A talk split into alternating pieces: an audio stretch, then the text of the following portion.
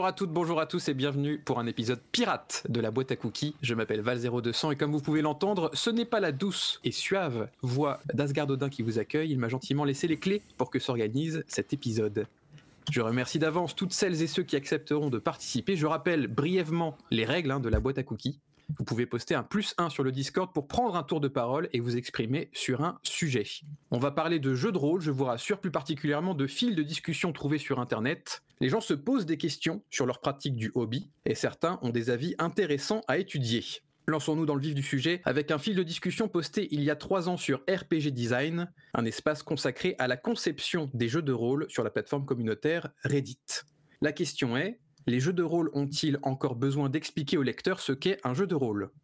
Alors je vais lire brièvement le contenu du post. Il est assez long, mais euh, voilà, l'essentiel de l'idée, c'est euh, cet utilisateur commence en disant c'est quasi universel. Les jeux de rôle ont un chapitre au début du livre ou au moins une section de chapitre dédiée à l'explication de ce qu'est un jeu de rôle, comment ça marche, ce à quoi on peut s'attendre, etc. Ma question est est-ce encore réellement nécessaire? Je pense qu'on peut supposer que si quelqu'un achète, télécharge ou même reçoit un jeu de rôle, cette personne a probablement une idée de ce que c'est. Je ne pense pas qu'un jeu de rôle est le meilleur endroit pour expliquer ce qu'est un jeu de rôle, ou tout du moins pas en des termes aussi génériques. Euh, ma question est simple, du coup, qu'est-ce que vous pensez de cette, discussion finalement, puisque euh, c'est, il a réduit son poste en une question. Les jeux de rôle ont-ils encore besoin d'expliquer au lecteur ce qu'est un jeu de rôle? Et on va commencer par Inigin. Alors, je suis en désaccord à peu près total avec l'auteur de ce poste. Euh, enfin, avec ce qu'il dit. C'est-à-dire que pour moi, euh, premièrement, expliquer ce qu'est le jeu de rôle euh, n'a pas de meilleur endroit que un livre de jeu de rôle. Enfin, pour expliquer de façon écrite qu'est un jeu de rôle. Après, expliquer ce qu'est un jeu de rôle et, et faire comprendre ce qu'est un jeu de rôle, c'est le rôle d'une partie euh, de découverte. Mais euh, l'expliciter par écrit, c'est le jeu de rôle, c'est complètement le rôle d'un bouquin de jeu de rôle. Euh, la deuxième chose, c'est que ça permet aux gens qui ont acheté un bouquin de jeu de rôle de savoir ce qu'ils ont entre les mains, d'être clairs sur ce qu'ils ont entre les mains, et euh, incidemment, ça permet aux gens qui n'ont pas acheté de bouquin de jeu de rôle, mais qui tombent sur un bouquin de jeu de rôle dans, au hasard, la chambre de leur fils, euh, de savoir ce que c'est. Et de savoir que c'est pas un ouvrage satanique. Euh, donc ça a plein d'avantages, y compris celui de faire découvrir aux gens qui, a priori, ne savent pas ce qu'ils ont entre les mains, de comprendre ce qu'ils ont entre les mains. Donc pour moi, c'est extrêmement utile et c'est même absolument nécessaire. Merci Nigin. Je rajoute juste concernant le poste de cette personne, il donne des exemples, euh, notamment il parle des jeux de plateau, des jeux vidéo en disant bon bah quand tu prends un jeu de plateau, il décrit pas forcément ce qu'est un jeu de plateau. Quand tu joues un jeu vidéo dans le tutoriel, il t'explique pas forcément ce qu'est un jeu vidéo. Et j'avoue que moi aussi certains livres que j'ai sont consacrés à des sujets, mais sont euh, à des niveaux suffisamment élevés pour qu'on se dise bon bah voilà, si vous achetez ce bouquin, ça veut dire que vous avez déjà des bases, notamment des livres techniques. Est-ce que ce serait pas un peu la même chose pour les jeux de rôle? Je donne la parole à Erwick. Oui, du coup, moi, il y a plusieurs choses. La première chose, c'est que est-ce que c'est nécessaire?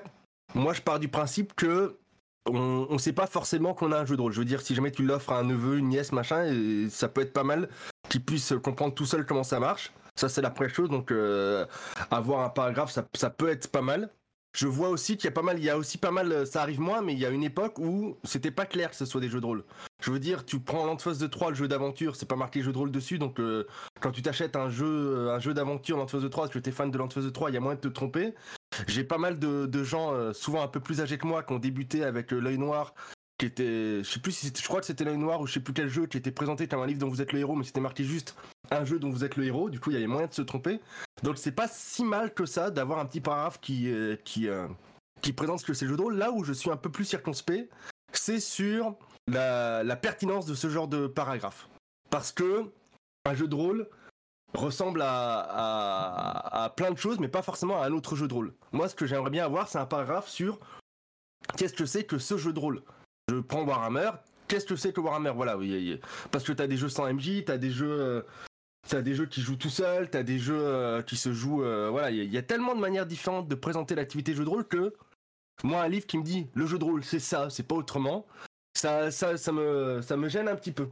Ouais, sans MJ, c'est pas vraiment du JDR. Bah, il y, a des, y a des vrais JDR sans MJ, on joue vraiment des rôles, on crée vraiment des personnages. Pour moi, en tout cas, c'est quelque chose que je considère comme, comme un jeu de rôle, mais ouais, ce que dit Nidin dans le texte, c'est ça, c'est une note d'attention. Pas, pas vraiment une note d'attention, mais plutôt, voilà comment ce jeu de rôle fonctionne. Il y aura un MJ qui décident plein de trucs, il y aura des joueurs qui eux s'occupent de leur personnage. Je pense que c'est pas mal. Surtout qu'un truc moi que je que j'ai remarqué, c'est que souvent quand il n'y a pas ce paragraphe là, on oublie d'expliquer comment le jeu, comment ça marche en fait. On explique comment on résout une action, on explique comment est-ce que nos personnages vont mourir, on explique comment nos personnages vont gagner mais on n'explique pas qu'il y a un mec qui dit que faites-vous? et qu'après vous vous dites euh, bah moi je fais ceci, moi je fais cela. Et du coup, autant ça gêne pas dans la majorité des cas parce que comme dit l'auteur du poste, souvent c'est des connaisseurs qui vont les acheter, autant si ça tombe par accident ou par hasard dans la main de quelqu'un qui a jamais fait, eh ben euh, ça risque d'être gênant. Donc moi je, je trouve ça pas plus mal qu'il y ait un petit paragraphe, voilà comment le jeu il marche au-delà du système de résolution, au-delà de l'univers, voilà comment est-ce que se déroule une partie en gros. Voilà un petit paragraphe, déroulement de la partie. Vous vous asseyez, vous êtes entre amis. Euh, il y en a, il, invente le début de l'histoire. Après, vous vous dites, il vous dit que faites-vous, et puis vous vous dites la fin de l'histoire, et puis basta. Euh, ça n'a pas besoin d'être long, ça n'a pas besoin d'être compliqué. Mais voilà, un petit déroulement de la partie pour quelqu'un qui n'aurait jamais fait de jeu de rôle sa vie. Je pense que ça peut aider, et c'est tout pour moi. Merci Erwick.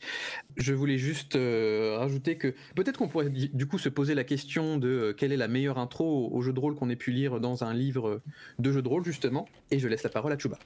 Bonjour euh, tout le monde. clairement pour moi, le principal entre guillemets problème du jeu de rôle, c'est qu'on ne sait pas par quel jeu le jeu les gens vont découvrir vont découvrir le loisir. Donc on peut pas dire alors ça c'est un jeu d'initiation, on va mettre les explications, celui-là c'est pas un jeu d'initiation, on va pas mettre les explications. Donc clairement, pour moi, il faut que les jeux puissent renvoyer vers une explication sur comment on joue son personnage quand on découvre le jeu de rôle, comment euh, on joue des personnages euh, secondaires quand on est MJ euh, de jeu de rôle, comment tu joues les personnages quand on est sur un jeu de rôle sans MJ, où tout le monde du coup peut créer de l'histoire et jouer des personnages secondaires et ou être le personnage principal de la scène. Et donc pour moi, clairement, déjà de base, comme disait Erwick, euh, le jeu doit expliquer comment on joue au jeu. Donc il doit expliquer euh, comment, dans ce jeu, euh, il est préférable de jouer son personnage, comment il est préférable de jouer les conséquences des actions, comment il est préférable de créer l'ambiance, de jouer tout ça. Et ensuite, si vraiment ça existait, mais malheureusement à date ça n'existe pas, renvoyer si vraiment c'était plus un jeu pour connaissants, entre guillemets, donc pour joueurs expérimentés, renvoyer par une petite, un petit lien vers un endroit où il pourrait trouver toutes les infos pour débutants. Donc pour euh, permettre quand même l'accessibilité aux débutants, mais sans alourdir le, livre de jeu de rôle en cours euh, avec euh, des choses que les sachants connaissent déjà normalement. Mais même là, en fait, comme disait Erwick, le problème c'est que tout le monde ne joue pas pareil. donc on va conseiller par exemple de jouer son personnage à la première personne, mais il y a plein de joueurs qui jouent leur personnage de façon roleplay à la troisième personne, parce qu'ils ont du mal à entrer dedans, parce qu'ils sont trop timides, parce que X ou Y raison, il y en a plein. Et donc, euh, même là, on commence déjà à entrer dans des subtilités qui vont être compliquées à écrire sur le papier sans écrire une encyclopédie, en fait. Donc, il y a vraiment, euh, à ce niveau-là, un vrai problème d'accessibilité sur beaucoup de jeux, et je pense que oui, du coup, ce problème d'accessibilité et ce risque de la personne peut venir par n'importe où, exige qu'on donne les moyens d'expliquer à un nouveau comment jouer, donc et d'expliquer comment on joue au jeu de rôle. Voilà, je laisse la main au suivant. Merci Chuba. Jaina? Oui, euh, bah, je suis assez d'accord avec les interventions précédentes. Après, je mettrais euh, une petite, euh, entre guillemets, une petite nuance.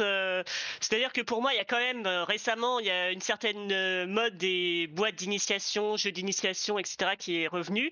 Et pour ces boîtes, ça me paraît assez logique que on passe plus de temps à expliquer les principes généraux de la plupart des jeux de rôle, on va dire, de ce qui est la majorité des jeux de rôle, pour faciliter la vie vraiment à des débutants, des gens qui voudraient se, voilà, débuter spécifiquement avec ce jeu de rôle ou offrir ça à quelqu'un pour le faire débuter. Ça, ça me paraît logique. Alors que euh, un, jeu vraiment particulièrement complexe qui est a priori acheté par des connaisseurs n'aura pas forcément besoin de développer autant parce que c'est pas le, public cible, on va dire. Par contre, euh, je, je, trouve effectivement intéressant d'avoir une note d'intention pour euh, savoir un peu l'idée de l'auteur parce que c'est même si on choisit de pas forcément la suivre, c'est toujours intéressant de l'avoir. Et puis même dans des jeux de rôle plus ou moins traditionnels, ça peut être utile. Je me rappelle qu'à l'époque de Apocalypse World, vu la façon dont c'était rédigé, c'était pas forcément évident pour tous de se lancer. Donc, faire attention à ça, ça peut être utile. Après, je pense que c'est jamais facile de débuter que par un bouquin ou que par un livret de règles. Je le vois d'ailleurs en ludothèque, les gens ont beaucoup plus de facilité à découvrir un jeu quand on les fait jouer et je pense que c'est pareil en jeu de rôle. Donc le, la, petite note ou euh, l'explication c'est bien, mais euh, voilà, c'est pour moi pas forcément le malgré tout le, meilleur moyen pour euh, un débutant complet de, découvrir le jeu de rôle, disons le plus facile on va dire, surtout si on veut être dans un, un dispositif classique MJ. Voilà, c'est tout pour moi. Je vais laisser la parole à John. Oui, bonjour à tout le monde. Euh, merci euh, Val de me proposer aussi cette euh, boîte. Ça fait plaisir de, recommencer quelque chose. Et merci à Asgard pour tout le boulot qu'il fait encore aujourd'hui. moi, je voulais compléter un petit peu ce que, ce que vient de dire Carole, du coup. C'est qu'il existe plein de formes de, de jeux de rôle et euh, que pour chacune d'entre elles, en fait, il y a besoin de donner des explications sur comment va se dérouler la partie, parce que effectivement, euh, Choubal l'avait dit aussi, on a besoin de, de comprendre un petit peu euh, qui fait quoi dans la partie, c'est quoi la fonction des uns et des autres, et, et aujourd'hui, avec la variété des des organisations autour de la table, hein, je vais, je vais le dire comme ça, je ne trouve pas le meilleur mot pour le moment, euh, en fait, c'est de plus en plus important d'expliquer comment va se dérouler la partie. C'est plus euh, forcément du jeu de rôle traditionnel avec un, MJ euh, qui est garant de tout ce qui n'est pas les personnages des joueurs et les joueurs qui gèrent chacun leur personnage on est, on est passé vraiment à, autre chose et ça me paraît de plus en plus important, au contraire, de, d'expliquer aux lecteurs ce qu'est ce jeu de rôle-là, comment est-ce que la partie va s'organiser, comment est-ce qu'elle va se dérouler euh, pour que ça se passe euh, pour le mieux? Parce que, ben, avec toutes les formes qui existent, mais sinon, si on essaye de se calquer sur ce qu'on a l'habitude de faire, eh ben, on est perdu, on, se on a l'impression que le système ne fonctionne pas, que rien ne va. Et euh, donc ça me paraît utile de le faire. Et c'est pas euh, qu'est-ce qu'un jeu de rôle, euh, c'est pas une fiche Wikipédia qui va nous aider, c'est pas une plaquette euh, proposée par un club qui peut nous le proposer, parce qu'en fait, il y a une telle variété aujourd'hui que pour chaque jeu, je pense que c'est important d'aller un cran plus loin. Euh, et, du coup, euh, effectivement, jouer avec quelqu'un qui a déjà euh, fait une partie de ce jeu, qui a compris les mécaniques et qui a envie de transmettre la mécanique, je pense que ça restera quand même la meilleure solution. Maintenant, on n'a pas tous euh, accès à un MJ qui a déjà joué à une partie. Euh, on n'a pas des gens qui font le tour du monde, des auteurs qui font le tour du monde pour euh, avoir des disciples qui vont expliquer leur, système de jeu à, tout le monde. Donc, ça me paraît important de, de, pouvoir le fixer correctement dans le bouquin et dans la proposition de l'auteur. Un auteur qui l'oublierait, à mon avis, c'est un auteur qui risque de de ne pas faire passer son message convenablement et euh, d'avoir des gens qui vont jouer à son jeu euh, à leur sauce, qui n'est pas forcément la, la version optimale. Et je m'arrêterai là-dessus. Merci John. Je précise euh, une petite chose en fait c'est euh, qu'est-ce qui m'a poussé à poser cette question en fait c'est un autre euh, thread un autre fil de discussion qui nous parle d'une conséquence un effet secondaire assez inattendu qui commence en disant tout simplement avec l'outil aperçu sur Drive Through RPG donc la plateforme qui permet d'acheter des, jeux de rôle en dématérialisé en numérique je ne peux lire que la section qu'est-ce qu'un jeu de rôle? Puisqu'effectivement avec l'outil d'aperçu on peut apercevoir on peut lire les premières pages du jeu de rôle mais finalement s'il y a toujours ce chapitre en début on ne peut lire que ça avec l'outil d'aperçu. C'est pas tellement la faute hein, de cette section euh, Qu'est-ce qu'un jeu de rôle? C'est juste assez amusant d'entendre parler de cet effet secondaire inattendu. Enchaînons avec le fil de discussion suivant, qui a un titre assez évocateur, Vos préférences pour la longueur d'une campagne de jeu de rôle? Posté il y a un an sur euh, RPG, donc le subreddit dédié aux jeux de rôle sur table de manière générale. La question est simple, hein. combien de temps aimez-vous qu'une campagne de D&D ou de tout autre jeu de rôle dure? Il précise en partant du principe que vous n'avez pas besoin d'arrêter à cause des problèmes de la vie et que le groupe s'entende bien. Il précise même encore plus, je pensais à une session par semaine parce que je pense que les gens n'ont pas le temps de participer à plus d'une campagne à la fois. Il y a un sondage à l'intérieur, j'en parlerai un petit peu plus tard. Finalement, à partir de combien de sessions considérez-vous que vous jouez à une campagne de jeu de rôle? Est-ce que ce nombre a changé au cours de votre carrière de rôliste?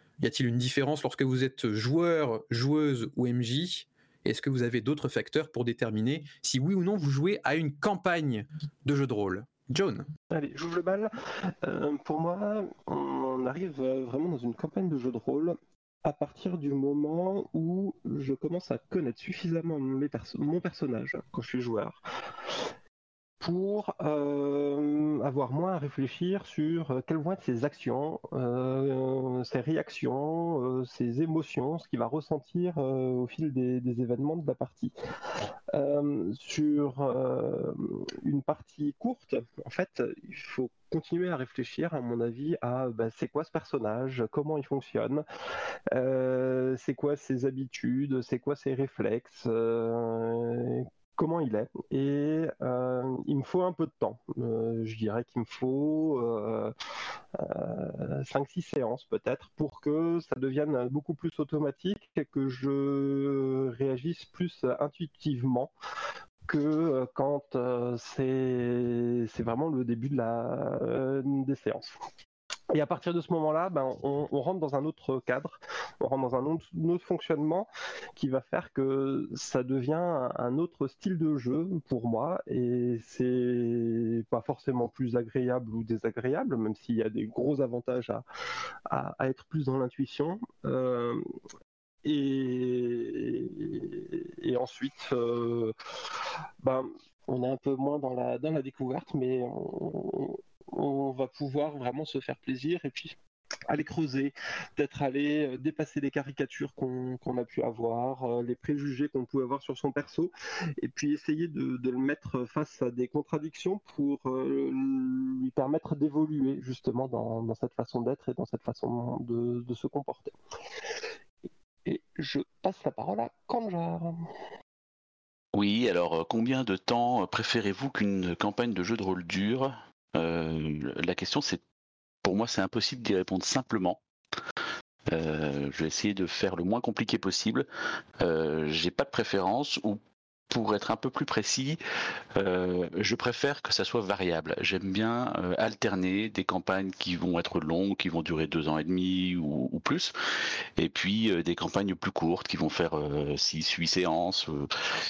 Et au milieu de ça, d'autres qui vont être plutôt de l'ordre d'une vingtaine. Et j'aime beaucoup le fait qu'il y ait de la variété. Et euh, bon, je, trouve qu'il y a une, naïveté assez confondante dans le fait de dire que qu'on ne peut, principe, on ne peut faire qu'une campagne à la fois, puisque je j'ai pas mal pas mal d'exemples personnels euh, et, et dans mon entourage qui sont capables d'en tenir largement plusieurs, euh, largement plusieurs en simultané.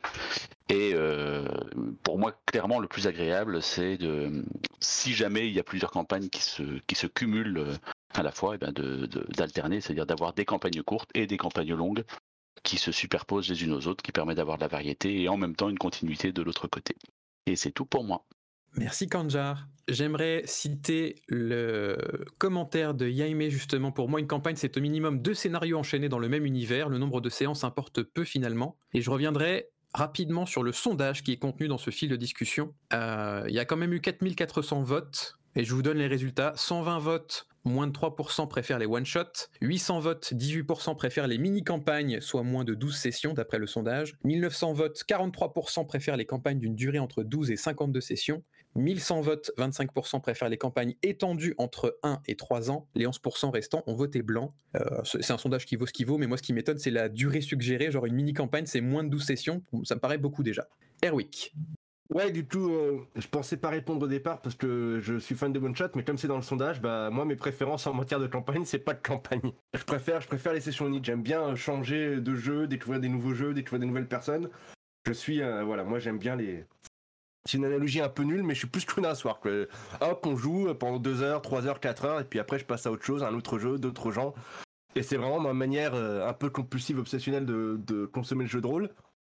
Et à part pour des cas très spécifiques, là je suis en train, j'ai lancé une campagne parce que j'en ai besoin pour tester euh, un jeu. Eh bien, je fais pas de campagne. Ma préférence reste le one shot, la partie unique. euh, Sur une session, des fois deux sessions parce qu'on n'a pas le temps de finir la première, mais je vais rarement plus loin. Merci Erwick. Puis effectivement, ça pose des questions sur qu'est-ce qu'une campagne de jeu de rôle? Est-ce que le nombre de sessions, c'est le seul facteur à prendre en compte justement, ou est-ce que c'est pas l'histoire, euh, l'interprétation du personnage? Il y a plein de facteurs qui peuvent rentrer en compte euh, dans cette considération. John? Ouais, je vais encore ajouter un truc, c'est qu'en fait ça dépend des jeux aussi. Euh, Il y a des jeux qui se prêtent euh, très facilement à faire du one shot, typiquement euh, tous les jeux d'enquête, tous les jeux qui sont basés plus sur des tranches de vie et, et, vraiment un moment particulier dans, dans l'histoire d'un personnage. Il y en a d'autres qui vont être beaucoup plus facilement basés sur de, de la campagne, des jeux où il faut faire évoluer les personnages, où euh, il y a vraiment une grande notion de d'expérience euh, dans, dans le système de règles aussi. Euh, jouer à D&D et faire un one shot niveau niveau je sais pas deux ou trois et puis ne pas pouvoir ça, peut être très sympa déjà mais quand on voit la masse de règles qui correspondent vraiment à, à, à l'XP, au passage de niveau, à l'évolution, au changement dans le type d'événements qui peuvent être proposés, eh ben, on, a envie d'aller un peu plus loin pour découvrir tout ça. Euh, on joue à l'appel de Cthulhu. Je dois admettre que moi, j'ai jamais vraiment trouvé qu'on était dans le cadre de, l'œuvre de Lovecraft, avec des personnages qui passent leur temps à partir en mission pour aller euh, dessouder des grands anciens les uns derrière les autres. Euh, c'est pas un univers pulp, l'univers de Lovecraft. Pour moi, c'est vraiment euh, l'histoire d'une personne qui euh, subit euh, quelque chose de beaucoup plus agressif pendant un certain temps jusqu'à jusqu'à sombrer dans la folie ou réussir plus ou moins à, combattre euh, un mal indicible quelque part dans, dans l'univers. Donc euh, est-ce qu'on veut plutôt une ambiance série, une ambiance film? Je, le, je le raccroche à ça aussi, parce qu'un film, il se suffit à lui-même, il raconte une tranche de, l'histoire d'un personnage. Une série, c'est fait pour voir évoluer les personnages, en tout cas les, les séries actuelles, elles servent à ça. On n'a pas des personnages qui sont statiques, mais des personnages qui évoluent avec des arcs, avec une progression dans ce qui va leur arriver. Euh, donc ouais, le, jeu va, avoir un effet sur, euh, ce qu'on peut attendre derrière également. Je rends la parole à Eric. Oui, je reprends la parole pour essayer d'expliquer ce que c'est pour moi une campagne, parce que c'est vrai que c'est pas forcément clair. Pour moi, c'est pas forcément lié au nombre de sessions, même si forcément une campagne aura plus de sessions que qu'un one shot, mais pour moi, le nombre de sessions n'est pas pas assez pertinent. J'ai fait plusieurs one shots sur deux sessions, trois sessions parce qu'on n'a pas le temps, parce que voilà, ou alors quand on faisait, quand on jouait au jeu de rôle le midi entre midi et deux pendant la pause de boulot, on a pu faire des one shots qui se sont étalés sur deux, trois, quatre, cinq sessions. Pour moi, une campagne, c'est c'est un cadre, premièrement un cadre persistant, c'est-à-dire que euh, d'une partie à l'autre, d'une session à l'autre, il y a des choses qui restent, c'est les mêmes personnages, c'est euh, des personnages euh, non joueurs récurrents, c'est des intrigues différentes, c'est-à-dire que c'est pas pas un seul scénario, c'est pas une seule histoire, c'est plusieurs histoires, et ça revient au cadre persistant, mais c'est des choses qui sont liées entre elles. Si jamais on, si jamais on fait 20 sessions, mais que c'est toujours la même histoire, mais qu'on fait la suite, la suite, je sais pas si pour moi c'est une campagne. Pour moi, il faut vraiment qu'il y ait, même s'il y a un gros fil rouge, il faut qu'il y ait des, arcs narratifs différents, un peu comme une série télé.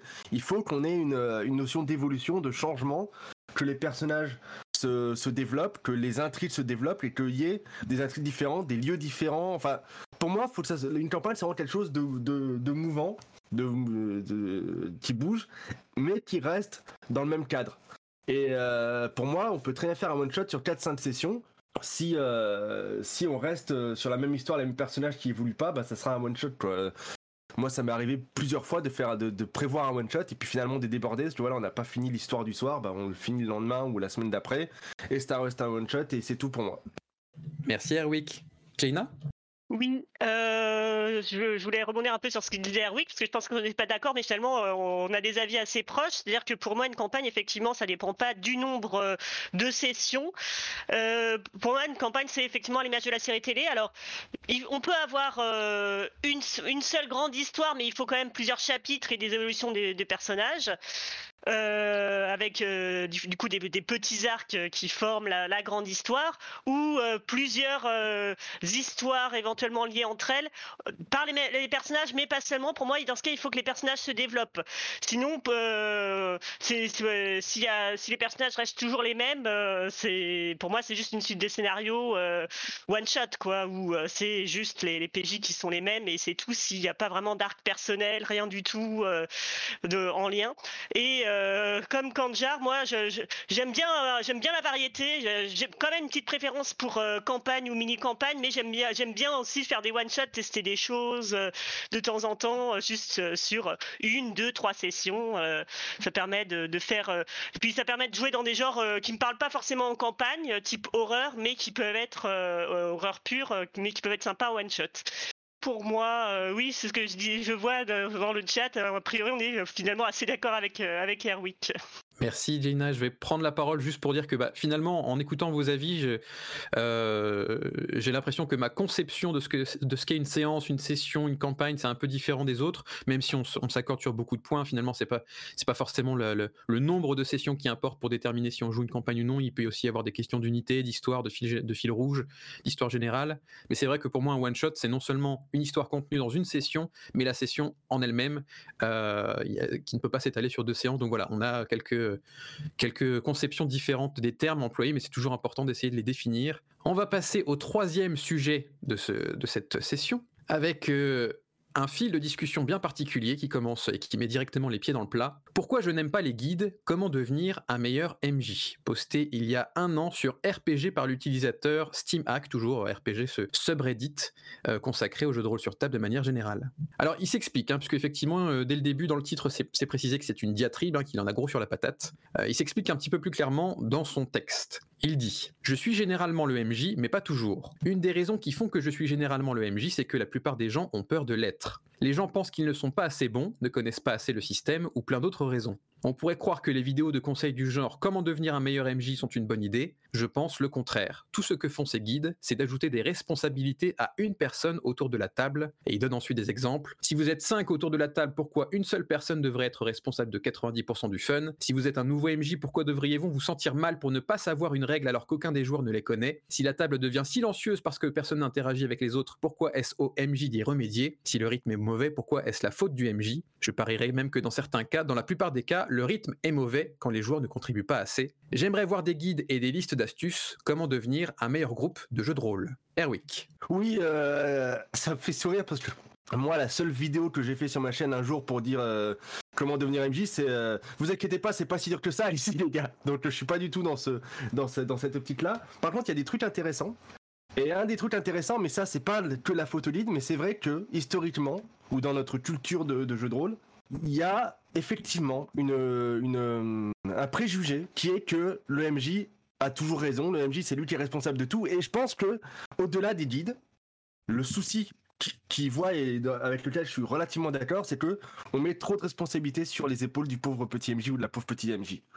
C'est pas c'est pas le ou la seule responsable et c'est vrai que on pourrait dédramatiser un peu le truc en disant bah si la partie est ratée, c'est pas que de ta faute MJ, c'est aussi les joueurs qui étaient fatigués ou qui faisaient trop de blagues, euh, qui faisaient trop de citations Camelot ou qui faisaient ou qui faisaient n'importe quoi, qui n'ont pas suivi les règles, les machins. euh, Tout le MJ n'a pas besoin d'être le seul responsable. Moi je sais qu'au niveau des règles, le MJ qui a oublié une règle, pour moi c'est pas grave et puis en plus de plus en plus, surtout sur des jeux un peu simples, bah, je, je les, je les prête à mes joueurs, mes joueuses, et puis je eux aussi, elles aussi lisent les règles, et puis comme ça, on est tous à un même niveau d'égalité de règles.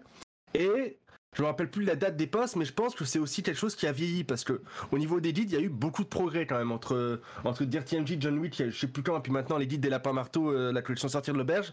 Il y a pas mal de choses qui ont évolué, et on est moins, je trouve, sur ce, sur ce qui est critiqué dans le poste quand on regarde euh, la, le- mener une partie de jeu de rôle, d'ailleurs, les lapins marteaux, ils ont aussi fait euh, jouer des parties de jeu de rôle où c'est justement des conseils direction, euh, direction, euh, en direction des joueurs et des joueuses pour justement diluer cette responsabilité. Voilà, en tant que joueur, vous avez aussi des compétences à avoir, vous avez aussi de l'écoute à avoir, des machins, vous impliquer.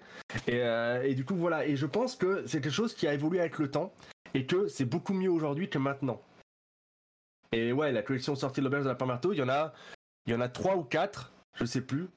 Mais euh, ah oui, les Dirty MJ, il y en a trois. Les Dirty MJ, c'est un livre que j'ai pas aimé. Perso, j'ai le premier que j'ai pas du tout aimé le ton, j'ai pas du tout aimé les conseils. Ça, s'éloigne un peu de, ça s'éloigne un petit peu de, de, de ma manière de concevoir le jeu de rôle. Et du coup, euh, les guides, moi, je trouve que c'est pas si mal parce que quand ils sont bien faits, hein, ça c'est le problème de n'importe quel guide. Mais, euh, mais euh, quand un guide est bien fait, il, va, il est censé aider, dédramatiser, encourager et pas et pas et pas et pas faire peur et pas euh, pas du tout ce que ce que raconte la personne qui a écrit le post et je- j'en profite pour faire un petit une petite mention pour euh, de PJAMJ qui est malheureusement pas trouvable parce que c'était juste des bouquins faits euh, pour Octogone de Cécile qui, qui stream du jeu de rôle qui fait des, des actual play et voilà elle a fait un petit bouquin. J'espère qu'il reviendra ultérieurement mais en gros c'est euh, elle partage son expérience elle dit voilà moi j'étais joueuse je suis devenu MJ voilà comment j'ai fait voilà voilà les trucs avec des conseils euh, des fois un peu rigolos comme faut vous sortir les doigts du du des fesses ou d'autres conseils et bref c'est un tout petit bouquin mais voilà je pense que c'est le genre de truc voilà tu rigoles t'apprends deux trois trucs et je pense que c'est ce genre de guide aussi qui peut aider à dédramatiser un peu la fonction euh, sac- qu'on sacralise parfois de MJ et, et Carole a exactement raison dans le chat il n'y a pas vraiment de notion objective de bon MJ donc voilà c'est par rapport à nos préférences les préférences de la table et je pense que c'est comme tout c'est en forgeant qu'on devient forgeron soyez MJ et puis vous verrez bien ce que ça donne. Si c'est moyen, bah ça sera moyen. Après, ça sera mieux. Si c'est très bon du premier coup, bah tant mieux pour vous et vos joueurs. Au bout d'un moment, il faut enlever les petits trous du vélo et puis il faut pédaler. Et ça, malgré tous les guides, malgré toutes les vidéos conseils, au bout d'un moment, euh, il faut se lancer. Et c'est tout pour moi.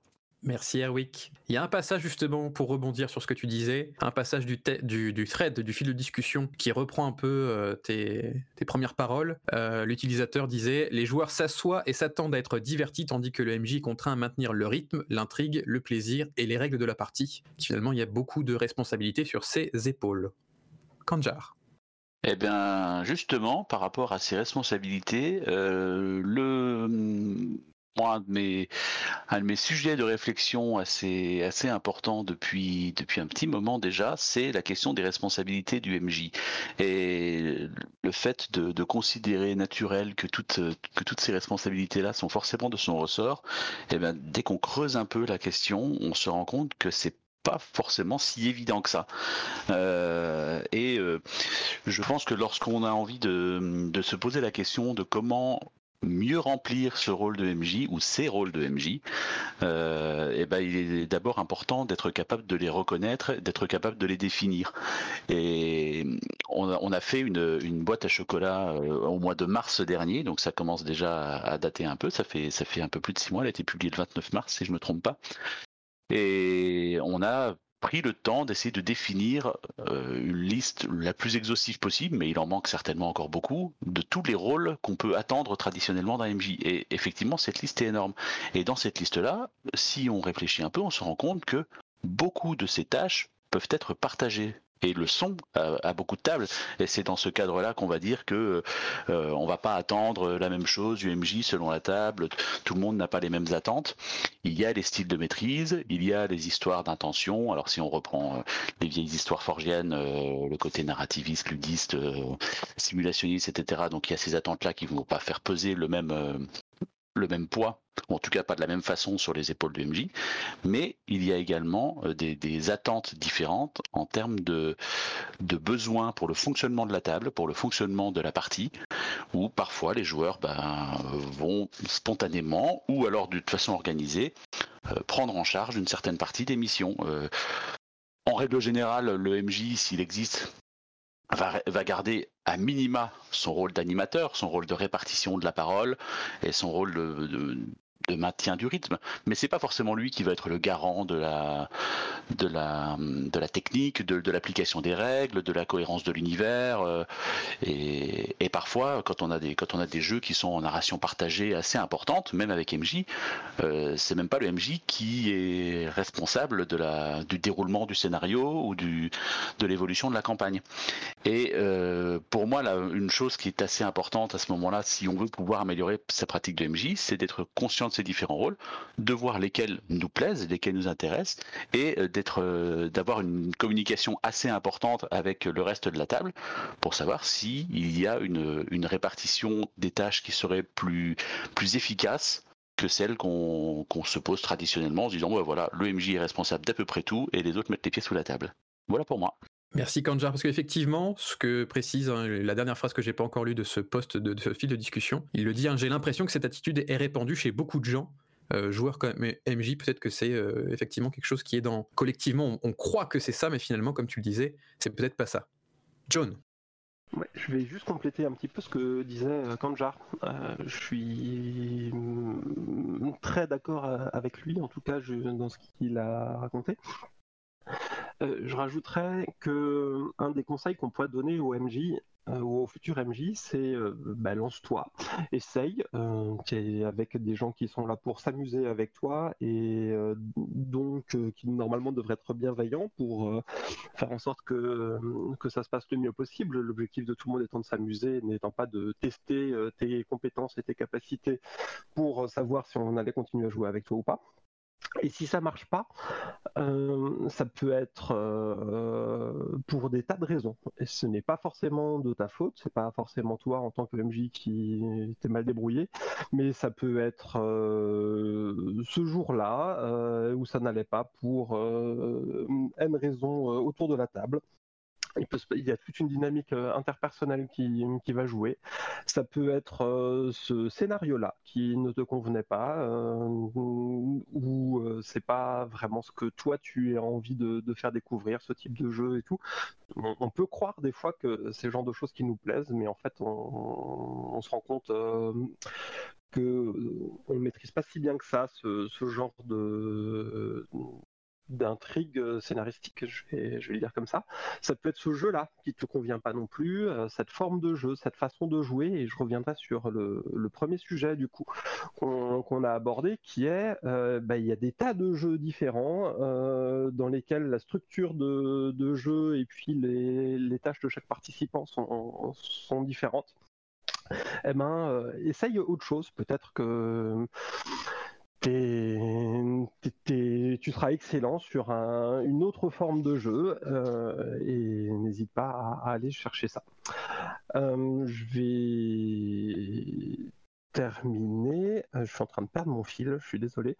Donc je vais m'arrêter là et si ça me revient, je reprendrai la parole après. Merci John. Euh, J'avais envie de poser cette question et de parler de ce fil de discussion parce que c'est un peu mon cheval de bataille, hein, le partage des responsabilités autour de la table. Parce que moi aussi j'ai l'impression, comme le disait l'utilisateur, que c'est euh, une idée assez répandue que le MJ est responsable de tout euh, autour de la table et que du coup il y a énormément de poids sur ses épaules. Et j'avoue que de mon expérience personnelle, j'ai joué avec de très nombreux joueurs et joueuses et ils sont très peu à vouloir prendre le manteau du MJ. Donc est-ce qu'il n'y a pas un, problème dans l'idée qu'on se fait du maître, de jeu, des responsabilités qu'il y a sur ses épaules, tout le travail qu'il doit faire? C'est vrai que si on dit aux gens, ok, tu vas jouer à ce jeu, mais par contre il faut que tu lises d'abord euh, un tome de 300 pages, euh, rien que ça c'est une barrière pour euh, beaucoup, même si aujourd'hui il existe des systèmes de jeux de rôle qui sont très courts, avec très peu de règles et qui permettent de s'amuser tout autant. John Si, j'ai retrouvé. Évidemment, c'est ce que je voulais dire au début, mais j'ai été masqué par tous les propos de Kanjar.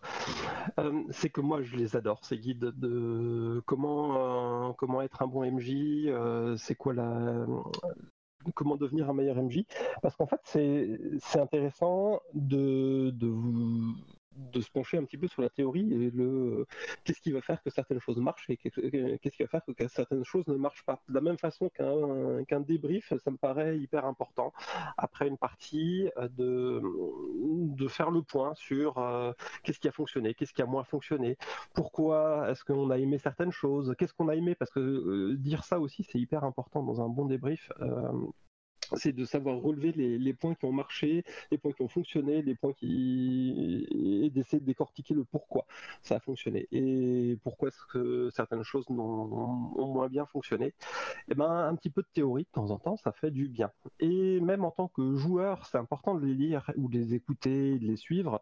Ben, ça nous permet de comprendre, euh, c'est un peu ce que disait Kanjar aussi, qu'il y a des tas de tâches et des tas de missions pour, euh, pour un MJ et que c'est compliqué de gérer tout ça. Euh, et qu'on peut se répartir un petit peu la parole. Ensuite, euh, créer une dynamique, euh, faire en sorte que on, se passe la balle, qu'on se transmette les infos, qu'on s'entraide, qu'on ait deux trois idées sur comment on, va faire un peu d'impro dans un dialogue, dans une suite d'actions, comment mettre en scène un combat, comment euh, donner un petit peu de cachet dans les descriptions qu'on va faire, parce que l'OMJ décrit des choses, mais les joueurs aussi décrivent leurs actions, leurs personnages, leur attitude, le ton euh, qu'ils emploient quand ils s'expriment. Et eh ben, tout ça, euh, c'est ce qui va aussi faire une, une, bonne session. Et en fait, c'est pas parce que on les appelle guide du MJ ou conseil au MJ, qu'il ne s'adresse qu'à eux. Et c'est peut-être dommage qu'on l'appelle comme ça, mais qu'on devrait dire euh, conseil pour devenir un meilleur participant au jeu de rôle, euh, joueur de jeu de rôle ou autre, en sachant que ben, tout le monde joue autour de la table, euh, encore une fois. réfléchir à son arc de personnage, essayer de construire un background qui, qui, va être utile et intéressant, ça marche aussi bien pour un joueur que pour un MJ qui doit euh, créer un univers, qui doit créer euh, une forme de gouvernement, euh, l'histoire d'un lieu, d'une ville. Il y a des tas et des tas de choses qui, peuvent s'appliquer pour tous les membres d'une tablée, tous les participants autour d'une table de jeu.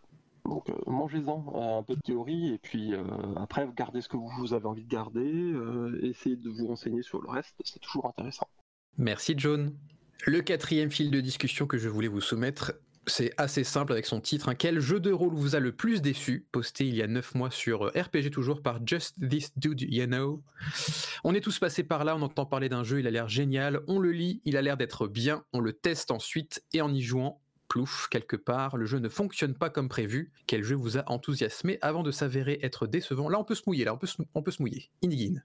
Alors, dans les jeux très décevants, mais qui ont un concept absolument génial, il y a deux dieux ennemis. Dieux ennemis, je le rappelle, c'est un jeu où tu joues des héros qui vénèrent des dieux, et tu joues aussi les dieux. Euh, ce qui peut permettre plein de de coaction, de co-bonus, de, de magouilles tordues du genre euh, t'enquêtes sur un truc bizarre et puis tu découvres que le truc bizarre en question a été créé par la décision d'un dieu qui se trouve être joué à la table. Euh, du coup, ça va probablement simplifier les négociations. Et c'est euh, un jeu génial narrativement parlant, on s'amuse comme des fous. Euh, on peut faire des trucs inimaginables. Le seul gros défaut, c'est que le système de combat est complètement pourri. C'est-à-dire que le principe, c'est que tu lances des dés, que tu fais des, des résultats sur 4 ou plus, donc une chance sur deux. Et quand tu fais un succès, enfin quand tu réussis ton jet, en fait, c'est-à-dire que ton jet d'attaque est supérieur à la défense de l'adversaire, au prochain jet, tu pourras euh, avoir un bonus. Tu rajoutes un dé. Et tant que tu continues à, passer tes coups, tu rajoutes des dés. Et sachant que pour vaincre un adversaire, il faut euh, en général 5 euh, succès. Ce qui revient à dire qu'il faut 10, 10 dés. Et donc, comme au départ, tu n'as pas d'idée à lancer, ben, il faut un certain nombre de tours pour, passer. Et donc tu passes ton temps à jeter des dés en priant que tu n'échoues pas un, jet au milieu d'une série. Et c'est infernal. Ça donne des combats d'une longueur extrême où il se passe rien. Euh, c'est, enfin mécaniquement c'est une catastrophe. Donc à mon avis, il faut jeter complètement la règle des combats euh, et euh, le remplacer par un truc fun et simple du type bah, tu comptes des dégâts. Au moins ça permet une rotation et puis ça permet de qu'il se passe un truc en jeu quoi. Merci Nigin. Moi je vais parler brièvement du jeu de rôle Witcher de Ertalsorian Games que j'ai acheté euh, directement à sa sortie avec la traduction française et tout et tout. Alors déjà outre que l'ouvrage en lui-même avait euh, des erreurs qui ont été euh, corrigées par la suite, le PDF qui se qui se contredisait d'une page à l'autre, donc là il y avait des soucis mais bon ça ça arrive dans tous les jeux de rôle. En fait je ne m'attendais pas à ce que le jeu de rôle Witcher soit aussi crunchy comme on dit, hein, qui ait autant de règles à l'intérieur, avec vraiment des règles pour beaucoup de choses et pour euh, euh, beaucoup de situations très précises euh, les unes par rapport aux autres. Les deux exemples que je cite toujours, c'est que par exemple vous avez un, malus à la perception si votre home est baissé, si la visière de votre home est baissée, ce qui semble logique hein, après tout. C'est vrai que quand vous avez la visière de votre home, vous voyez moins bien. C'est juste qu'il faut le prendre en compte du coup quand on fait un jet de perception, c'est assez particulier. Et puis il y a une table des modificateurs de dégâts en fonction du véhicule sur lequel vous êtes, c'est-à-dire que si vous êtes sur un âne, un cheval de bataille, un bœuf ou un chariot, vous infligez plus ou moins de dégâts, vous avez un multiplicateur des dégâts euh, si vous foncez sur une personne avec. Voilà, c'est le genre de jeu où effectivement l'univers est, est génial, hein, c'est le Witcher, il n'y a pas de souci là-dessus. C'est juste qu'il y a beaucoup, beaucoup, beaucoup de règles euh, parce que finalement ils veulent ils veulent matérialiser en jeu le, haut taux de mortalité qui existe dans l'univers de, Witcher. Et effectivement, si on oublie une règle, notre personnage peut vite passer de, vie à trépas. C'est juste que du coup, ça fait plein de règles dont il faut se souvenir. Et on revient un peu sur cette question de responsabilité, c'est que euh, si, les joueurs ne lisent pas toutes les règles, le MJ doit les s'en souvenir. Et euh, du coup, euh, il peut, en, faisant, si un personnage, si un joueur oublie une règle et que le MJ ne lui rappelle pas, euh, ça peut provoquer la mort de son personnage et du coup, ça peut créer des situations un peu inattendues. Erwick. Oui, donc euh, moi, il y en a deux. Il y a, deux jeux, il y a deux jeux de rôle qui m'ont, qui m'ont, qui m'ont déçu. Le premier, c'est Star Wars Ère de la Rébellion, parce que j'arrive pas à lire les dés spéciaux de, Star Wars ou de Genesis, là, les derniers jeux de chez Edge, j'y arrive pas. Mon cerveau, il veut pas. Du coup, c'est pas fluide et ça m'embête. Et du coup, j'étais très heureux. Le bouquin en lui-même est très bien. J'étais très content.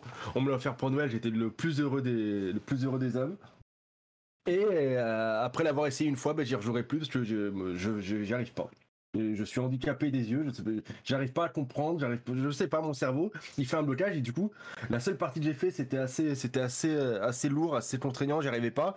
Et en plus, j'avais un des joueurs qui était MJ du même jeu, donc euh, à chaque fois, il m'expliquait euh, parce que je comprenais pas, du coup, il prenait un peu lead et c'était pas très agréable. Donc je pense que c'est terminé pour celui-là. Et le, deuxième, c'est le jeu de rôle officiel Stargate SG1. Parce que, euh, parce que il était pas cher, je l'ai pledgé pour 10 euros, t'avais le PDF, j'étais très content aussi. Et, euh, et pareil, une, déception. euh, c'est motorisé sous Donjons et Dragons 5, les illustrations sont pas ouf, il y a plein de trucs qui servent à rien.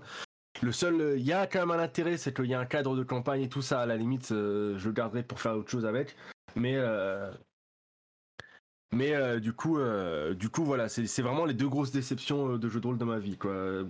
Star Wars Ère de la Rébellion à cause du système qui me bloque, j'ai un blocage dessus, et puis Stargate SG1 c'est global, c'est les illustrations, c'est la maquette, c'est le Donjon et Dragon 5, c'est les classes, c'est les machins.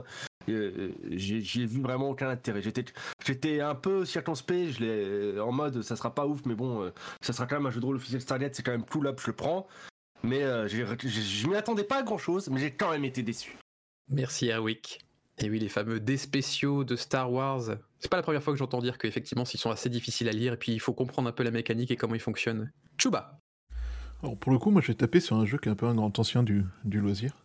Ça va être L5R, euh, Légende des 5 anneaux en français ou Legend of Five Rings en anglais. Alors j'ai joué à la V4, j'ai pas joué à la V5, je sais pas s'ils ont changé ça, mais euh, on m'a vendu un jeu où tu joues des samouraïs, euh, un jeu qui où, tu joues euh, des trucs avec ton honneur de toi de samouraï, tout ça, euh, ton, tes conflits entre ton honneur, ton tes, obligations de clan, tout ça, tout ça. Mais en fait, ce qui s'est avéré, c'est que c'est un jeu où, en fait, le système détruisait l'essentiel des principes qu'on m'a vendus dans le jeu, en fait. C'est-à-dire que on, tu joues un personnage qui est torturé par son honneur. Ouais, mais alors ton honneur, c'est un truc mécanique qui évolue en fonction de certaines actions, mais pas toutes, euh, qui peut être utilisé pour améliorer tes trucs. Donc tu peux mobiliser ton personnage de façon à ce que son honneur lui donne des avantages au jet, alors que normalement c'est juste la façon dont ton personnage se voit par rapport aux règles de la société. Euh, Ouais, mais alors non, enfin, le truc c'est, euh, t'as des règles qui sont à la fois euh, des choses qui sont censées être personnelles, visibles, enfin, personnelles au personnage pur et dur, mais qui en fait ont des effets mécaniques et sont même visibles de l'extérieur.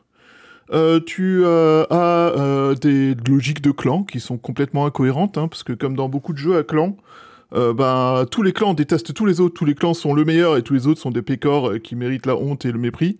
Mais par contre, chaque personnage doit être d'un clan différent. Il n'y a aucune raison qu'ils passent ensemble. 99% du temps, ils sont censés se faire des coups de, des coups de Trafalgar, se planter des couteaux dans le dos, tout ça. Mais ton jeu, tu joues uniquement des gens qui sont de clans différents. Enfin, ça, c'est complètement débile.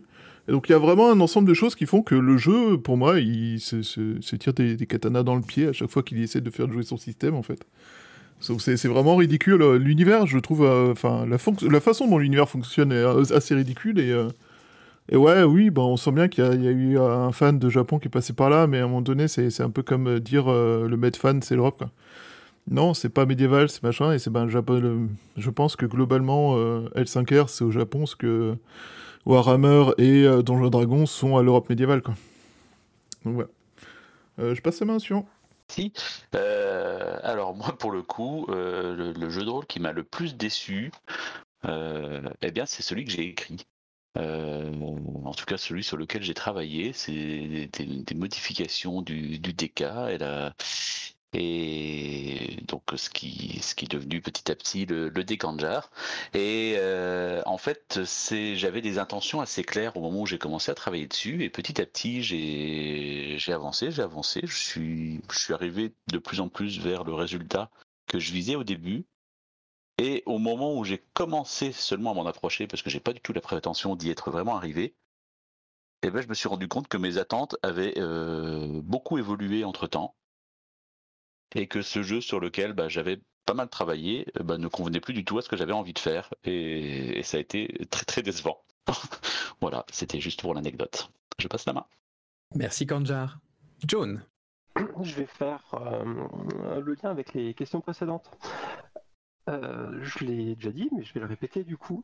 Euh, Est-ce qu'un jeu de rôle, il nous déçoit parce que on n'a pas compris comment il fonctionnait, euh, parce que le, le bouquin n'était pas clair, parce qu'il fallait un facilitateur pour nous faire découvrir ce jeu et apprendre euh, comment il, fonctionne. Est-ce que un jeu nous a déçu parce qu'on l'a joué avec des joueurs qui n'avaient pas envie de jouer euh, à la même forme du jeu Euh, Moi, j'ai fait une partie comme ça de pour l'arène, pour, euh, pour l'exemple.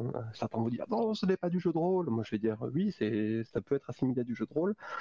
Et au bout de trois questions, j'ai déjà eu envie d'arrêter parce que j'étais vraiment dans une optique. on va essayer de raconter une histoire un peu euh, féerique, basée sur l'honneur, des chevaliers qui accompagnent euh, leur reine mais qui euh, hésitent à face à qui ont des dilemmes moraux. Et puis les autres étaient vraiment euh, dans une ambiance lourde de fin de soirée après avoir picolé un petit peu. Donc euh, trois questions, ça m'a fait dire non mais les gars c'est pas la peine qu'on continue comme ça parce que moi ça me fait ça me fatigue juste. Et c'était la première partie que je jouais euh, avec le jeu que j'avais acheté moi. Euh, donc j'ai failli le, jeter ou le revendre ou m'en débarrasser d'une façon ou d'une autre. Alors que vraiment c'est au final un, un jeu que j'apprécie beaucoup et que les autres parties que j'ai refaites avec des gens qui étaient dans la même optique que- moi l'ont rendu beaucoup plus intéressant. Euh, et puis euh, ensuite, ouais, bah, il faut des fois un petit peu de temps, il faut un peu s'accrocher sur un jeu pour euh, se rendre compte de c'est quoi son intérêt.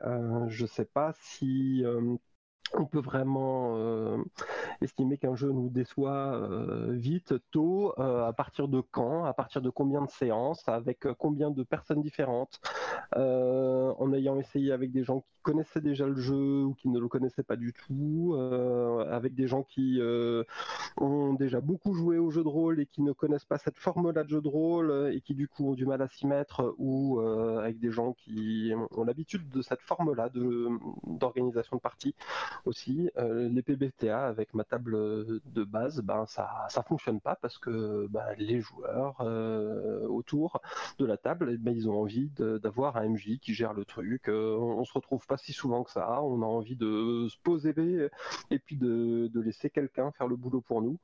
De l'enquête émergente, ça a été un scandale quand on a essayé d'en faire parce que bah, c'est pas possible et puis on peut pas fonctionner comme ça. Ben, moi je trouve ça intéressant également. Donc euh, j'ai envie de, de pousser les gens à se demander pourquoi est-ce que ce jeu de rôle les a déçus. Euh, voilà, euh, je dis pas que les personnes qui ont parlé avant moi n'ont pas dit le, pourquoi, mais ça vaut toujours le coup d'essayer de se dire est-ce que j'ai bien compris le jeu, est-ce que j'ai lu euh, ben ces notes d'intention qui sont au début, ces explications qui sont dans le jeu, est-ce que j'ai lu toutes les règles, est-ce que j'ai essayé de comprendre comment ça fonctionnait pour déjà jouer au vrai jeu? Parce qu'il y a aussi beaucoup de joueurs qui, qui, achètent un jeu, qui gardent un bout de l'univers, qui gardent une partie des règles, et puis qui derrière euh, jouent à un jeu, mais qui n'est pas à la forme prévue par l'auteur, et qui derrière le descendent, euh, ce qui peut être dommage également. Et je rends la parole à Eric. Oui, du coup, euh, j'ai déjà répondu, mais c'était pour préciser quelque chose que je trouve assez intéressant, mais c'est que souvent, il y a déception parce qu'il y a attente un jeu sur lequel on tombe par hasard et tout qu'on connaissait pas, qu'on essaye euh, en convention, machin, on n'avait pas d'attente particulière, il y a moins de risque d'être déçu. Alors qu'un jeu qu'on attend depuis longtemps, moi je pense beaucoup au financement participatif, on a, payé, on a attendu le jeu pendant deux ans, trois ans, et tout d'un coup il arrive, il est pas aussi bien qu'on le pensait. Et euh, il n'y a pas de joueurs décevants, John. Il n'y a que des joueurs euh, qui vont nous surprendre plus tard. Mais voilà, moi je pense que cette histoire de déception, ça va aussi beaucoup avec les attentes. Star Wars parce que j'aime beaucoup Star Wars et parce que on m'avait survendu le jeu en mode euh, c'est narratif, c'est fluide, c'est machin, c'est trucs et ça n'a pas coulé avec ma propre ressenti. Et Stargate SG1, c'est parce que je suis un grand fan de la série, mais je pense que cette histoire de déception est à la hauteur des attentes qu'on va placer dans un jeu. Plus on va avoir des attentes élevé, plus on va, on va, on va être fan, plus on va, ou plus on a attendu aussi tout ce qui est financement participatif, on attend des années, des années, des années, plus le risque qu'on soit déçu soit important. Et je pense que ça joue beaucoup au niveau du ressenti d'être déçu dans un jeu et ça passe aussi beaucoup par la communication. L'exemple du livre des cinq anneaux, de la légende des cinq anneaux de tout à l'heure, c'est aussi parce que il y avait un gap entre la communication, l'honneur est important, c'est vachement bien et tout, et le résultat final où finalement l'honneur était, pas si bien géré que ça. Et je pense que cette histoire de communication, voire marketing, euh, financement participatif, attente, joue énormément dans cette histoire de déception. C'est pas uniquement euh, notre propre ressenti, il est manipulé entre guillemets. Je fais des guillemets avec les doigts, personne ne voit parce qu'on est dans un podcast, mais euh, je pense que ça joue, ça joue aussi beaucoup. Et puis il y a aussi la table, il y a aussi les MJ, il y a tout un contexte qui fait que c'est pas uniquement notre propre ressenti et c'est pas uniquement de la faute du jeu. Et c'est tout pour moi. Merci Erwick. Merci également à Atalantanar euh, sur le chat Twitch qui nous dit la question est très polémique car cela dépend de tous les environnements avec lesquels on joue, les personnes, le MJ, le lieu, la mise en scène. Autant on ne peut pas aimer un jeu dans un contexte, autant on peut l'aborder dans un autre. C'est vrai, hein, bien sûr, hein, euh, mais c'est vrai que si on répondait à toutes les questions par ça dépend, euh, bah, on serait pas là finalement. Enfin, pour terminer, dernier fil de discussion d'aujourd'hui, le MJ a volé mon critique, posté il y a trois mois sur RDND par Crimson Phoenix. D&D avec un N, hein, c'est le subreddit principal dédié à Donjons et Dragons, puisque c'est non seulement c'est le jeu de rôle le plus populaire, mais du coup il a plusieurs subreddits dédiés sur la plateforme communautaire. Crimson Phoenix nous dit j'ai fait un critique en lançant le sort blessure de niveau 4 et j'ai infligé 89 dégâts à un slad bleu. Je l'ai tué avant même que le groupe n'ait une chance de l'attaquer. Le MJ avait l'air contrarié de l'insta-kill et que seulement la moitié du groupe ait pu l'attaquer. Au combat suivant, nous affrontions un troll et j'ai eu un autre critique sur une attaque de lame de feu. Le MJ a dit que je touche le troll, mais que je ne lancerai pas le double des dés parce qu'il veut s'amuser lui aussi. Alors il pose les questions à la fin, est-ce que ça vous est déjà arrivé? Est-ce que vous êtes triste en tant que MJ lorsque les joueurs infligent de gros dégâts et tuent les monstres rapidement? Moi j'ai envie de vous poser la question, qu'est-ce que vous pensez de cette histoire de table finalement? Euh, et juste pour préciser, effectivement, on parle du double DD, on parle de Donjons et Dragons. Euh, corrigez-moi si je me trompe, mais en cas de critique, quand on fait un 20 sur un des 20, en combat dans Donjons et Dragons, le personnage inflige le maximum de dégâts et il lance les dés de dégâts en plus qui s'ajouteront au total. Donc le MJ a dit Ok, tu touches, ok, tu infliges le maximum de dégâts, mais tu ne lances pas les dés supplémentaires parce que sinon tu vas tuer le monstre trop vite. Inigine. Euh, ce que je disais, c'est qu'il y avait plusieurs choses qui, euh, qui posaient question, enfin qui posaient question, qui amenaient à réaction sur cet extrait. Euh, la première chose, c'est qu'il y a plein de jeux où le combattant du groupe, effectivement, fait la plupart des dommages et tue la plupart des adversaires. Le ou les combattants. disons le combattant. et donc, il y a des tables où c'est normal qu'un joueur démolisse un PNJ tout seul et puis démolissent le PNJ suivant, puis démolissent le PNJ suivant. Euh, que ça soit des one-shots, ça veut dire qu'il y a un problème de, de dimensionnement et de, et de, nombre de points investis dans les, PNJ, dans les PNJ ou les monstres. Mais à la limite, c'est pas très euh, choquant.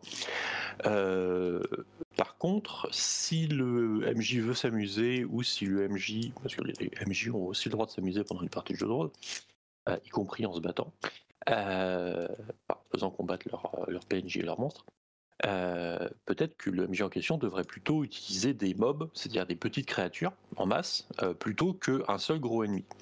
Euh, ça lui permettrait un peu plus de variété, ça permettrait un peu plus d'options tactiques, et ça lui permettrait globalement, à mon avis, de s'amuser un peu plus, y compris aux autres euh, PJ, aux autres joueurs. Euh,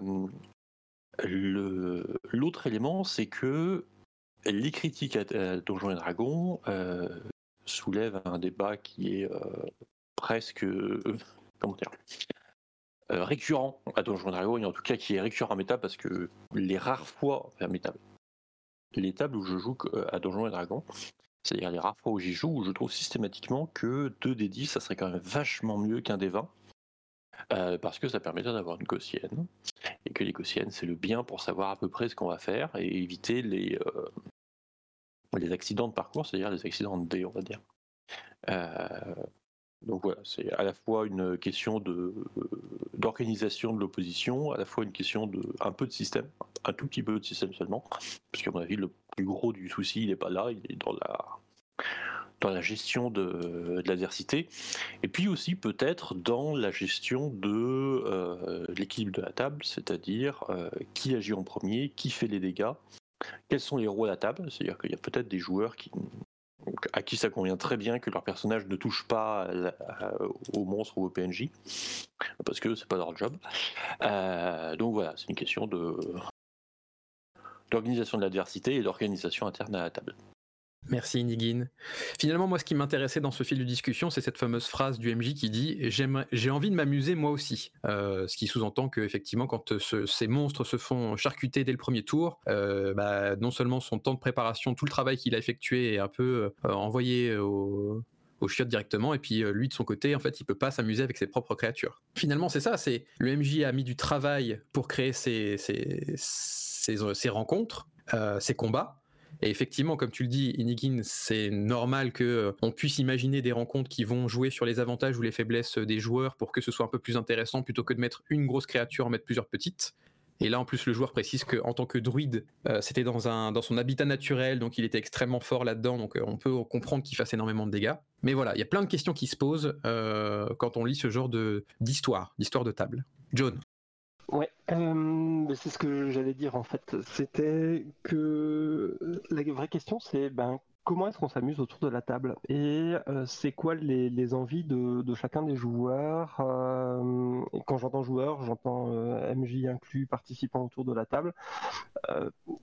Pour un combat. Euh, on a déjà eu une discussion ici, et j'invite les gens à s'inscrire euh, et à venir sur euh, le bocal et à participer régulièrement aux, discussions dans le vocal. On, parle de plein plein de choses régulièrement et une des discussions qu'on avait eues c'était à quoi ça sert un combat final? Moi j'aime pas ça. Voilà, c'est mon résumé de, de la discussion, c'est j'aime pas les, un combat final. Je trouve pas que ce soit un climax particulièrement utile ou intéressant et malheureusement on en trouve beaucoup trop. Euh, Mais je pense qu'il y a des gens qui aiment ça, qui ont envie que ça dure et que euh, si on place euh, ce, personnage ou ce conflit à, un moment donné, eh ben, c'est pour qu'il serve de, clé de voûte à une histoire, de climax dans, dans, un, dans un- une série du, scénario. Que euh, bah, il fallait que ça dure et euh, bah, ça n'a pas duré parce qu'il y a quelqu'un qui a très bien réussi. C'est à mon avis une joie intense pour le joueur à ce moment-là qui se dit euh, purée j'ai réussi le coup parfait, c'est absolument génial, tous les étoiles se sont alignées et j'ai réussi ce que je réussirais une seule fois dans ma vie. Et, puis il y a quelqu'un qui était vexé euh, et qui a décidé que non, bah, ça allait pas se passer comme ça. Euh, et à ce moment-là, ce qui intervient, c'est euh, l'autorité. Qui a l'autorité sur la narration? Est-ce que le joueur a l'autorité sur la narration? Est-ce que le MJ a l'autorité sur la narration? Est-ce que les règles de jeu ont l'autorité sur la narration? Parce que là même, on, va à l'encontre des règles, euh, le scénario, euh, parce que bah, ce personnage avait tant de points de vie, il avait telle capacité, le joueur avait tant de capacités. Euh, euh, le hasard a fait que à un moment donné, et, si on suit les règles, eh ben, on arrive à, la conclusion de ben, l'ennemi s'est fait one shot. Et, puis, euh, ben, qu'est-ce qu'on va en faire de tout ça? Euh, J'ai pas de bonne réponse. Je pense que euh, de toute façon, on aurait eu des déçus et des frustrés à la fin de cette partie. là, ben, on avait un MJ frustré. au final, on a eu des joueurs frustrés. Et la solution qui a été apportée, l'argument, une espèce d'argument d'autorité de bah, c'est moi qui décide, je le trouve, je le trouve très malvenu à, à ce moment-là. Euh, les, les, solutions qui étaient proposées dans le fil, dans le fil, il y a plein de gens qui disent bah t'as qu'à lui rajouter des, des, points de vie euh, à ton personnage et puis comme ça il va continuer encore un peu. Euh, ouais, mais encore une fois, pourquoi?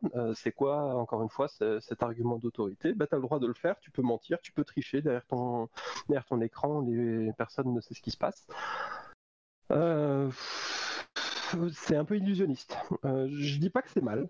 Je pense qu'effectivement, euh, permettre aux autres joueurs et puis peut-être à, l'adversaire de, montrer sa puissance et qu'il se fasse étaler dans la foulée, ça, ça peut être intéressant. je pense qu'il faut laisser la table en rediscuter après et puis voir ce qu'ils auraient aimé faire. Euh, est-ce qu'ils auraient voulu euh, mieux se rendre compte de la puissance du personnage? Euh, Est-ce qu'ils auraient voilà Est-ce qu'ils auraient voulu que ben le joueur effectivement ait eu une chance de dingue et puis qu'on puisse faire une statue à son effigie? Voilà. Et puis je vais rajouter ma question de départ, c'est à quoi servait ce combat? Euh, si euh, derrière il faut euh, tout ratiboser et puis mentir à ses joueurs, mentir avec les règles, ne plus ne plus suivre le jeu. À toi Kanjar. Ouais, alors du coup ça va être un peu délicat d'arriver à faire quelque chose de cohérent puisque tu as dit à peu près les trois quarts de ce que je voulais dire. Et si je ne veux pas faire trop redite, il faut que je me concentre sur le quart restant. Euh, ouais, alors pour le coup, je partage totalement ton avis. je partage totalement ton avis sur la, euh, sur le, pour moi l'inadéquation pardon de la réaction du MJ. Euh, euh, lors de la situation. Euh, alors je peux comprendre cette idée, je peux comprendre sa frustration, qu'il ait eu envie de, de, de s'amuser avec son temps de préparation, avec, avec les règles, lui aussi, lancer des dés, essayer de, essayer de, de bananer les, les PJ. Euh, et c'est des intentions ludistes qui sont, qui sont tout à fait honorables, il n'y a, pas de, a pas de problème avec ça. Euh, en revanche, à partir du moment où il décide de, de s'affranchir de ça, et en particulier s'il le fait publiquement, euh, pour moi, il n'y a plus de contrat de jeu qui tiennent à ce moment-là. Euh, j'imagine que, lorsqu'on joue à ce genre de jeu, lorsqu'on joue dans cet esprit, on a envie de pouvoir se reposer sur un système de règles, sur un système d'affrontement, sur un, bah, jeu, au sens, le, plus, premier du, terme. Et euh, à la seconde où le MJ décide de faire ça, de dire moi aussi j'ai envie de m'amuser et je la joue comme ça, et ben ce jeu-là n'existe plus parce que le système de règles n'est plus commun à l'ensemble à l'ensemble de la table. Moi, euh, je, suis joueur euh, à ce moment-là. Je, pique une colère à la fin de la partie. Alors ça, peut s'exprimer euh, de façon de façon directe où je lui je vais expliquer au MJ que je suis très mécontent de la façon dont ça s'est passé ou alors tout simplement je lui dis la semaine prochaine tu comptes pas sur moi je serai plus là moi je ne joue pas à ça c'est pas c'est pas pour ça que j'ai signé donc le côté euh, unilatéral et euh, en fait moi aussi j'ai envie de pouvoir euh, jouer à jeter des dés et tout ça. Et puis je vais faire passer mon plaisir avant le vôtre. Et tant pis pour vous à ce moment-là vous ne savez plus ce qui peut ce qui peut fonctionner. Vous n'avez plus aucune connaissance des, des capacités de vos personnages parce qu'à tout moment je peux décider de les modifier de façon unilatérale. Pour moi, il y, a un, gros problème. Il, aurait peut-être fallu que le MJ bah, assume sa frustration sur le moment, c'est naturel, et puis gérer la frustration, c'est quand même une compétence d'adulte en principe. Et, puis après, qu'on en discute et éventuellement qu'on fasse des ajustements s'il y a besoin. Voilà pour moi. Merci Kanjar. Et puis c'est vrai qu'on peut renverser le problème en se disant, là on parle d'un joueur qui enchaîne les réussites critiques. Est-ce que si le joueur avait enchaîné les échecs critiques, est-ce que le MJ lui aurait dit c'est pas grave, ton critique ne compte pas, euh, tu réussis quand même, ou bien c'est pas c'est pas un effet critique? Parce que si c'est pas le cas, à la limite on se demande bah, à ce moment-là pourquoi quand il enchaîne les réussites critiques, tu lui dis là ça compte pas à ce moment-là? Et bien sûr, le rôle des dés de l'aléatoire, hein, à partir du moment où on lance des dés, bah, ça va arriver qu'on enchaîne des, mauvais résultats euh, ou, des bons résultats. Ça peut arriver dans les deux sens. Euh, J'ai vu ça dans des parties de, de Warhammer avec des dés de pourcentage où un joueur ne faisait pas en dessous de 70% pendant toute une partie alors que euh, n'a pas des caractéristiques très élevées en général. Mais la question aussi, c'est qu'est-ce que vous préféreriez si vous étiez à la place du joueur entre une illusion avec le joueur qui euh, augmenterait les, PV euh, de la créature discrètement, ou cette espèce de franchise mal placée où effectivement il est honnête au moins, mais il, il utilise son autorité pour dire euh, Attends, j'ai envie de m'amuser, désolé, mais voilà quoi.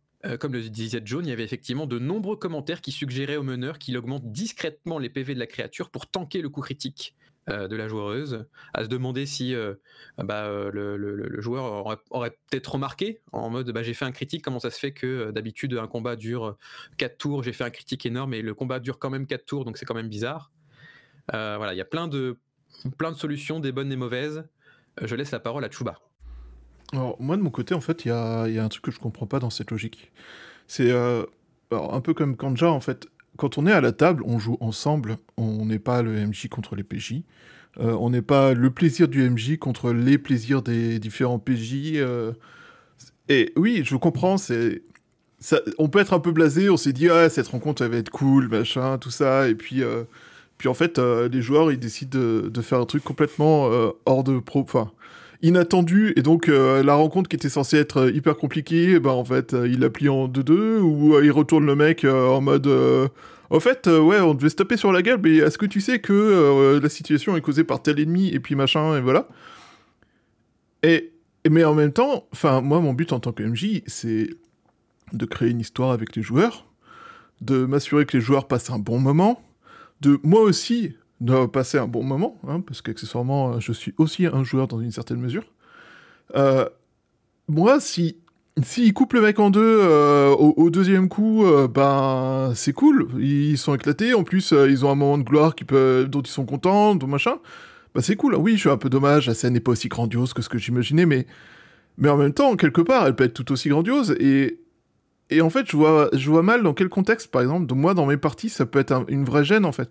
Ah oui, si vraiment on a fait un donjon classique avec tout un tas d'affrontements avant le grand affrontement final, et que ce grand affrontement final, c'est la fin de l'histoire, bah, je comprends quelque part que ça... Il y a le côté, euh, oh là là, tu m'as piqué mon grand final, oh là là, t'as fini l'histoire plus vite que ce que je voulais, c'est pas aussi euh, climatique que ce que je pensais, c'est même euh, légèrement anticlimatique, machin, mais, mais en même temps, il y a tellement d'autres façons de jouer qui sont, à mes yeux, beaucoup plus intéressantes. Et, euh, et surtout, enfin, je trouve que les donjons, ça n'apporte rien en termes d'histoire.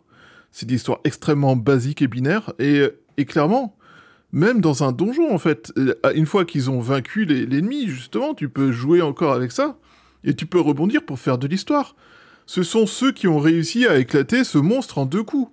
Alors du coup, euh, ça peut être l'occasion de lancer des scènes de roleplay où euh, ils vont revenir euh, au village après avoir fait leur donjon, ils vont raconter ça et et là personne va les croire, ils vont être accusés de mensonges ou et en fait ça peut être un moyen de relancer l'histoire. Ou au contraire, vu qu'ils ont fait ça et que le, le bruit se répand, bah ils se retrouvent tout d'un coup à, à devoir gérer des problèmes qu'ils avaient pas parce que des gens prennent ça comme un défi et décident de de leur lancer des challenges en mode euh, puisque vous êtes aussi fort que ça, euh, ben moi je vais montrer que je suis plus fort que vous et vous êtes ma cible. Enfin, il y a tellement de façons que, que pour moi, euh, je, je comprends pas en fait cette façon. voilà, enfin, je comprends vraiment pas cette façon de bloquer là-dessus en fait. Il y a, il y a énormément de façons de rebondir. Et clairement, que ce soit MJ contre, jou enfin, contre joueur ou euh, MJ contre PJ indirectement, c'est c'est moi c'est une vision qui vraiment euh, pour moi c'est ça devrait être un peu obsolète en fait.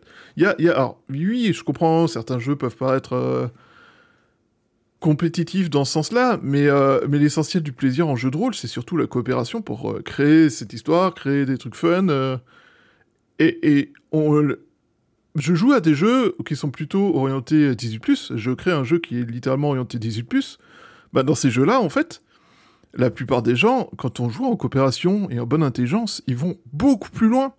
Et ils sont capables d'accepter beaucoup plus euh, de trucs euh, limites qu'autrement, en fait. Et j'ai discuté avec des MJ qui disaient Ah, moi j'adore euh, un peu manipuler mes joueurs, leur donner des miettes pour créer le besoin, mais en fait, euh, en même temps, je crée de la frustration. Comme ça, ils ont des miettes, ils sont contents, mais ils ont de la frustration, donc ils ont envie de revenir et d'avoir plus pour avoir euh, l'ensemble de ce qu'ils voulaient.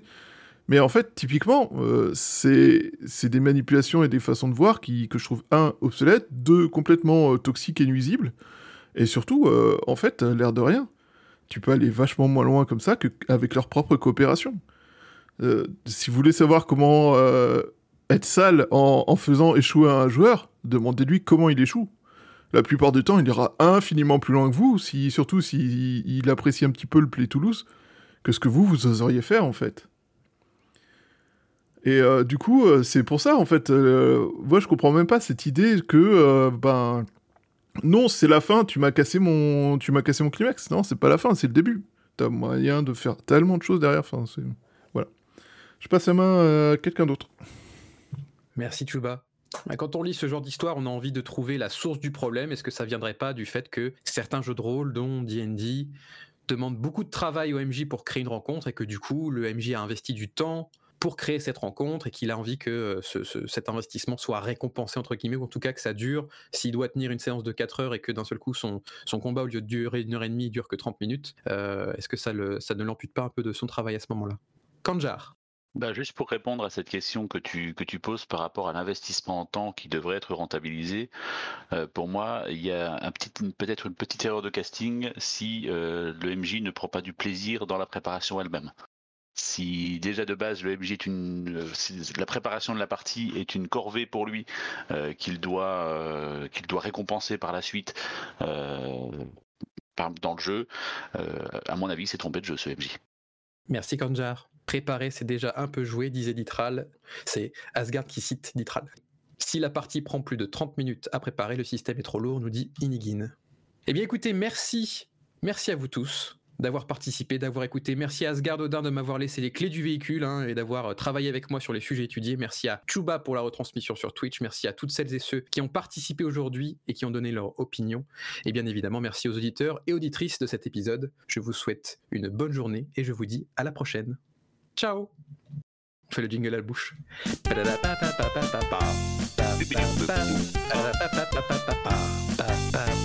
fais l'image du jingle.